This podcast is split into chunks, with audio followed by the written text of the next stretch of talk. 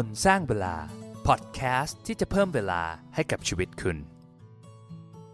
ไม่ว่าคุณจะเป็นคนทำความสะอาดหรือคนขับแท็กซี่ แต่ถ้าคุณมีความสุขกับงานที่คุณทำคุณอาจจะมีชีวิตที่ดีกว่ามหาเศรษฐีที่มีเงินมากมาย แต่ไม่มีความสุขกับชีวิตก็ได้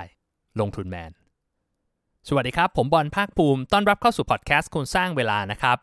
ตอนนี้เป็นตอนที่ 2 แล้วที่สัมภาษณ์ลงทุนแมนนะครับ ตอนแรกเรามีคุยกันไว้ว่าลงทุนแมนเนี่ยสร้าง Impact ให้กับสังคมได้ยังไงด้วยการทำสิ่งที่รักนะครับ จุดเริ่มต้นของลงทุนแมนตั้งแต่โพสให้เพื่อนอ่านจนกลายเป็นแบรนด์ที่มีคนติดตามเป็นล้าน อะไรคือเคล็ดลับในการทำคอนเทนต์ของลงทุนแมนถ้าใครยังไม่ได้ฟังก็ย้อนกลับไปฟังได้นะครับส่วน episode เนี้ยจะคุยกันเรื่องของเคล็ดลับในการใช้ชีวิตในยุค disruption นะครับ ลงทุนแมนเนี่ยจริง ๆ หลาย ๆ คนก็จะรู้จัก ในฐานะเป็น futurist เป็นคนที่ติดตามเทรนด์ติดตามกระแสโลก เป็นคนที่เหมือนมองอนาคตล่วงหน้าไปไกลนะครับ ผมรู้สึกว่าเอ๊ะในมุมนี้มันน่าสนใจในยุคที่โลกมันเต็มไปด้วย disruption ในยุคที่เทคโนโลยีมันเปลี่ยนไปเร็วมากนะครับว่าสิ่งที่เราเรียนรู้วันนี้อีก 5 ปีมันอาจจะล้าสมัยไปแล้วก็ได้นะครับ และแบบนี้เราควรจะใช้ชีวิตยังไง เดี๋ยวลงทุนแมนจะเล่าให้ฟัง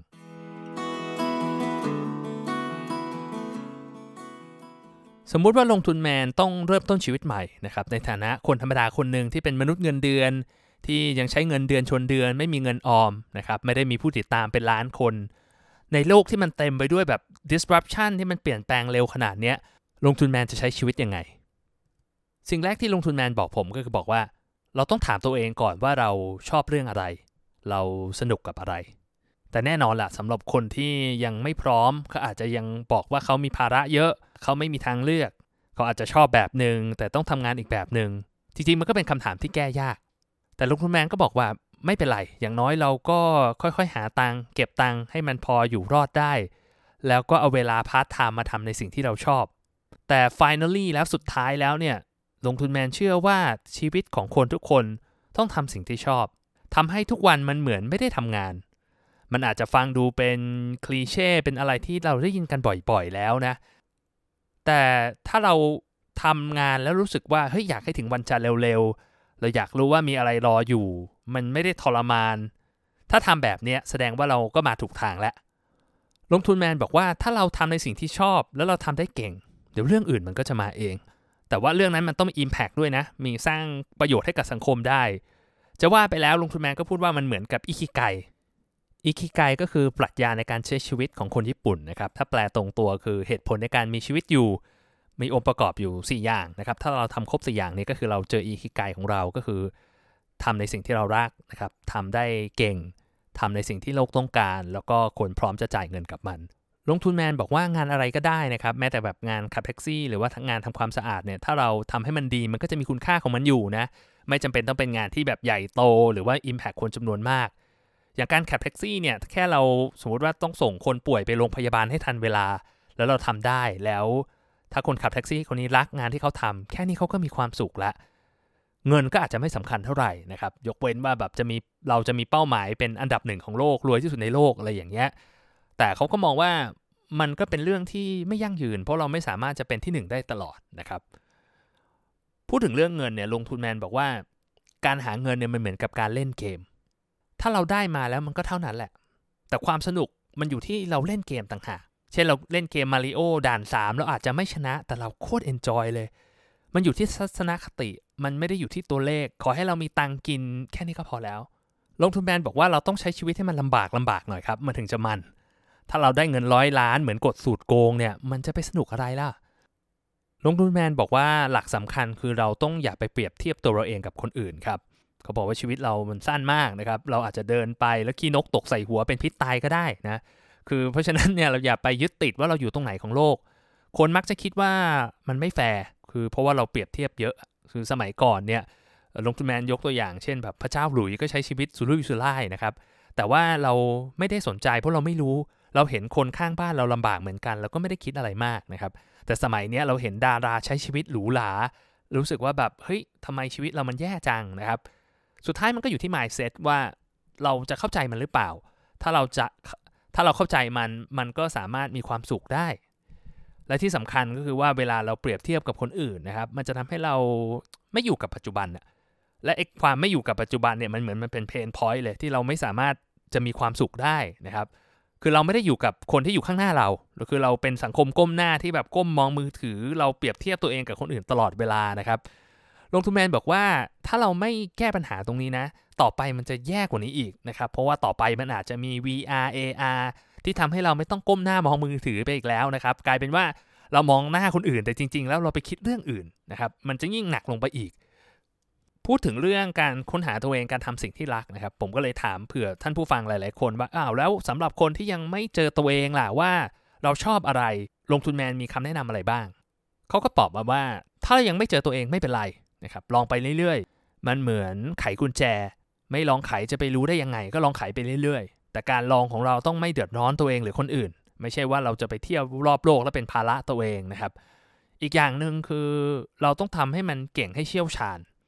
บางคนอะล้มเลิกก่อนที่จะ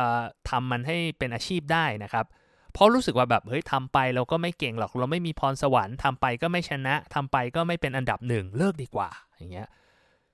ลงทุนแมนบอกว่าหลาย ๆ คนอะเข้าใจผิดว่าเฮ้ยเราทำสิ่งที่ชอบแล้วเราต้องเป็นที่หนึ่งเสมออะมันไม่ใช่อะ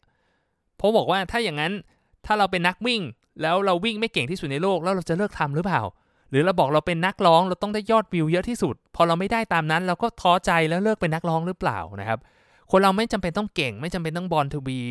แต่ว่าเราต้องมีความสุขกับมัน แล้วเราก็พัฒนาตัวเองไปเรื่อย ๆ นะครับ ไม่ต้องสุดยอด ขอแค่มีคนเห็นค่าเราบ้างนะครับ ถ้าไม่มีคนสนใจเราเราก็ทำให้มันดีขึ้น พัฒนาตัวเองให้เรามีทักษะในสิ่งที่เราทำมากขึ้น ถ้าเรารู้ว่าทำอะไรแล้วมีความสุข แค่นี้เราก็ดีกว่าคนที่มีเงินเยอะ ๆ แต่ว่าไม่รู้ว่าตัวเองอยากจะทำอะไรเป็นไหนๆแล้วนะครับซึ่งมุมนี้น่าสนใจนะถ้าใครมีโอกาสได้รู้จักแบบเศรษฐีที่เขามีความสุขในการใช้ชีวิตเนี่ยก็จะเห็นแล้วว่าจริง ๆ แล้วเนี่ยเงินมันไม่ได้ทำให้คนเหล่านี้มีความสุขนะครับ ไม่ใช่แบบซูเปอร์คาร์ไม่ใช่ของใช้แพงๆแต่ว่า เป็นความสุขที่เกิดจากเรื่องง่ายๆ สุขภาพแข็งแรง มีความสัมพันธ์ที่ดี โดยเฉพาะกับคนในครอบครัว รวมถึงการได้ทำงานที่ตัวเองรักและเป็น Impact กับคนอื่น พอพูดถึงเรื่องครอบครัวนะครับผมก็อดไม่ได้ที่จะถามลงทุนแมนนะว่า ว่าเขามีคำแนะนำยังไงในการเลี้ยงลูกนะครับในฐานะที่ผมยังเป็นคุณพ่อเนี่ยแล้วลูกผมยังเล็กเนี่ยผมส่วนให้โลกที่มันเปลี่ยนแปลงเร็วขนาดนี้เราควรจะเลี้ยงลูกยังไงนะครับเพราะว่าสิ่งที่เด็กๆเเรียนไปมันอาจจะล้าสมัยไปแล้วตั้งแต่ตอนเขายังเรียนไม่จบด้วยซ้ำนะครับลงทุนแมนแนะนำว่า ให้เลี้ยงเขาให้ enjoy ชีวิต ให้เรียนรู้เครื่องมือต่างๆ ให้ได้มากที่สุดนะครับ คือในยุคสมัยใหม่เนี่ยยังไงเทคโนโลยีก็เป็นเรื่องจำเป็น มันไม่ใช่ยุคที่เราจะทำอะไรด้วยการคำนวณด้วยมือแล้ว มันต้องใช้ Excel ใช้โปรแกรมให้มันทำเองนะครับ การไม่รู้เทคโนโลยีมันก็จะเป็นการปิดโอกาสให้กับเขา ให้เขาเรียนรู้หลาย ๆ อย่าง เรียนรู้ให้กว้างที่สุด และให้เขาเอาทักษะเหล่านี้มาใช้ในการทำนายอนาคตตัวเองว่าเขาอะชอบอะไร เขาทำอะไรได้ดี ลงทุนแมนก็ยกตัวอย่างนะครับ อย่างคนเขียนโปรแกรมเนี่ย คือเขาก็ไม่รู้หรอกว่าเขาทำมันได้ดีหรือเปล่านะ เขาจะชอบมันหรือเปล่าจนกว่าเขาจะได้ลองถูกไหมครับ จะว่าไปหลักการตรงนี้มันก็เอามาใช้กับชีวิตของผู้ใหญ่ได้เหมือนกันนะ คือบางทีเนี่ยผู้ใหญ่เองเนี่ยมักจะมีข้ออ้างในการที่จะไม่ลองทำอะไรใหม่ ๆ อาจจะบอกว่าอาจจะอายุมากเกินไปยังเด็กเกินไปยังไม่พร้อมไม่มีเงิน หรือว่าเราอาจจะทำไม่เก่งไม่มีพรสวรรค์หรือว่ากลัวว่าคนอื่นจะมองไม่ดีอะไรอย่างเงี้ยนะครับทำให้เราปิดโอกาสตัวเองอะว่าเฮ้ยบางอย่างเนี่ยเราอาจจะชอบก็ได้ เราอาจจะชอบดนตรี เราอาจจะชอบเรื่องการสื่อสารเรื่องเทคโนโลยีอะไรก็ตามที่อาจจะชอบแต่เราไม่กล้าที่จะลองมันนะครับพอเราเปิดโอกาสให้กับตัวเองเนี่ยเราก็จะค้นพบตัวเองง่าย ๆ ขึ้น แล้วก็สามารถเอาสิ่งเหล่านั้นเนี่ยในการที่จะออกแบบชีวิตของเราเองได้ พอเรารู้ว่าเราต้องการอะไรในชีวิตแล้วเนี่ยสิ่งสำคัญคือเราก็ต้อง จัดการเวลาของเราให้ดีนะครับจะได้เอามีเวลาทำในสิ่งที่เราชอบในการที่จะพัฒนาตัวเองให้เราประสบความสำเร็จในด้านนั้นๆนะเรามาดูกันว่าลงทุนแมนมีหลักในการบริหารเวลายังไง ข้อแรกเนี่ยผมคิดว่าสำคัญที่สุดคือลงทุนแมนเลือกทำในสิ่งที่เขารักทำในสิ่งที่มีความหมายแล้วก็มี Impact ต่อสังคม มันเหมือนเขาเจอ Purpose เจอเหตุผลในการที่จะตื่นขึ้นมาเพื่อจะทำงานนะครับ อย่างที่ผมบอกไปเลยตั้งแต่ episode แรกของคนสร้างเวลาเลยคือ เราต้องหาเหตุผลที่มันมีพลังมากพอที่เราจะตื่นขึ้นมา แล้วทำอะไรสักอย่างหนึ่งอะเพราะว่าไม่ว่าเราจะทำเรื่องอะไรมันไม่มีเส้นทางที่มันสวยหรูโรยไปด้วยกลีบกุหลาบอยู่แล้ว เราก็ต้องเจออุปสรรคเจอปัญหาใช่ไหมครับเหตุผลที่มันมีพลังมากพอเนี่ยแหละ มันจะทำให้เราสามารถสู้กับปัญหาเผชิญหน้ากับสิ่งต่างๆ ที่เราต้องเจอเนี่ยแล้วทำจนมันสำเร็จได้ หลักอีกข้อหนึ่งก็คือลงทุนแมนโฟกัสกับสิ่งที่ เขาทำนะครับ รู้จัก prioritize จัดลำดับความสำคัญนะอะไรมันคือสิ่งสำคัญก็ทำมันก่อนนะมีประเด็นเยอะแยะไปหมดที่ลงทุนแมนสนใจ แต่ว่าเขาต้องดูว่าเฮ้ยเรื่องไหนมันสร้าง Impact ได้มากที่สุด เรื่องไหนที่มันคุ้มค่าที่สุดในการที่จะหยิบมาเขียนหยิบออกมาถ่ายทอดให้คนอ่านนะครับ ในขณะเดียวกันลงทุนแมนก็โฟกัสในการใช้เวลาของเขานะครับ อย่างตอนนี้เขารู้สึกว่าเขา priority เขาคือการปั้นบล็อกดิให้ประสบความสำเร็จนะครับเขาก็ใช้เวลา 50%ในการที่จะทำบล็อกดิตรงนี้ อีกข้อหนึ่งที่ผมคิดว่าเป็นหลักสำคัญในการบริหารเวลาของลงทุนแมน ก็คือเขาเรียนรู้ที่จะใช้ other people's time ก็คือเรียนรู้ที่จะสร้างทีมขึ้นมา แล้วก็เอาทีมในการที่จะผลิตคอนเทนต์ในปริมาณมาก ๆ ได้นะครับ ซึ่งเป็นหลักสำคัญเลยในการสร้างเวลานะครับที่เราจะทำไงให้ได้ผลผลิตมากขึ้นในขณะที่เรายังมีเวลา 24 ชั่วโมงเท่าเดิมนะผมทิ้งท้ายการสัมภาษณ์โดยการถามลงทุนแมนว่า ถ้าลงทุนแมนมีเวลาเพิ่มขึ้นวันละ 1 ชั่วโมง เขาอยากจะเอาไปใช้ทำอะไร ลงทุนแมนก็คิดอยู่พักหนึ่งครับ แล้วก็บอกว่าถ้าในฐานะคนคนหนึ่งอะเขาคงอยากจะใช้เวลากับครอบครัวมากขึ้นนะแต่ถ้าสำหรับลงทุนแมนได้เวลาเพิ่มมาหนึ่งชั่วโมงเขาก็จะเอาเวลาตรงเนี้ยในการจะไปหาเรื่องราวดีๆ ที่คนอยากรู้ เพื่อจะมาเล่าให้เราฟังอยู่ดี ก็จบไปแล้วนะครับสำหรับบทสัมภาษณ์ลงทุนแมนทั้งสองตอนนะ ผมก็หวังว่า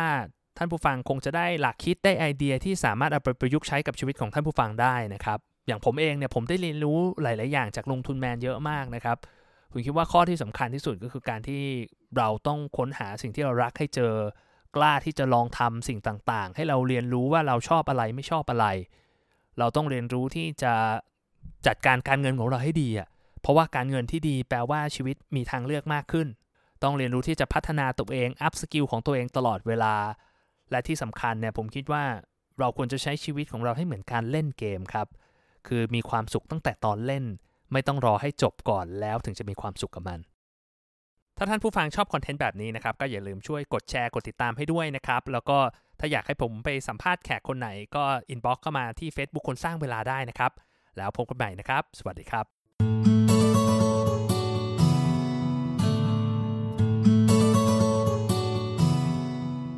คนสร้างเวลา พอดแคสต์ที่จะเพิ่มเวลาให้กับชีวิตคุณ